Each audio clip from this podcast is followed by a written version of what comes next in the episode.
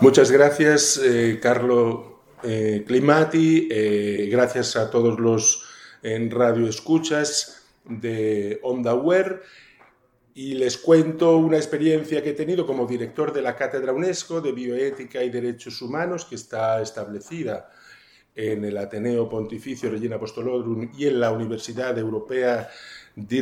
Roma que he tenido la oportunidad de participar um, activamente en un evento en el Ministerio de eh, Educación eh, de eh, Italia, donde 37 cátedras UNESCO, incluida la nuestra, habíamos, hemos publicado um, una declaración de las cátedras UNESCO sobre la sostenibilidad y sobre la transición socioecológica.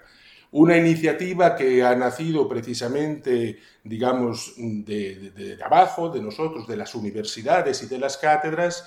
que mm, conscientes de la situación eh, en la cual se encuentra nuestro planeta, eh, pensamos y nos comprometemos a contribuir de manera eh, constructiva, con iniciativa,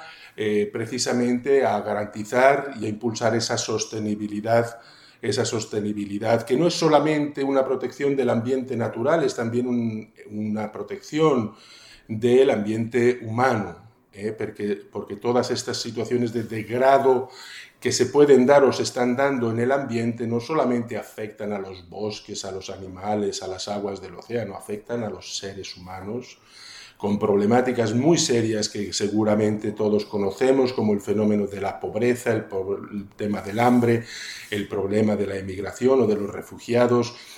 Es un momento hoy de, dar un paso hacia adelante y como Cátedras UNESCO lo hemos querido hacer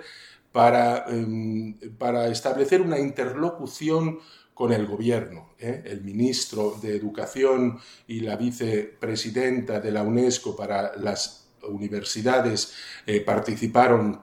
en este evento y han acogido con gran satisfacción el que estas 37 cátedras de mm, UNESCO de Italia se hayan constituido como una especie de sujeto colectivo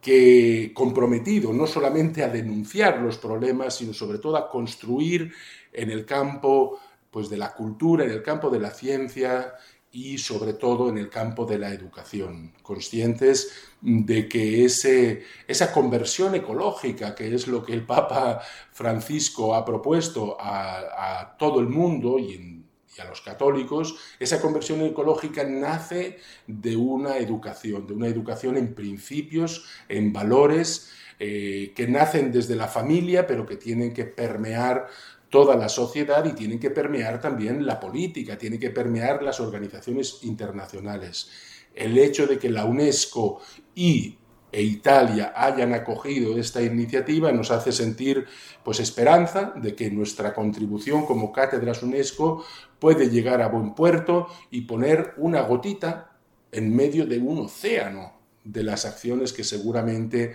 tendremos que eh, poner en práctica para seguir cuidando, para cuidar más, para cuidar más esa casa común de la que habla el Papa Francisco.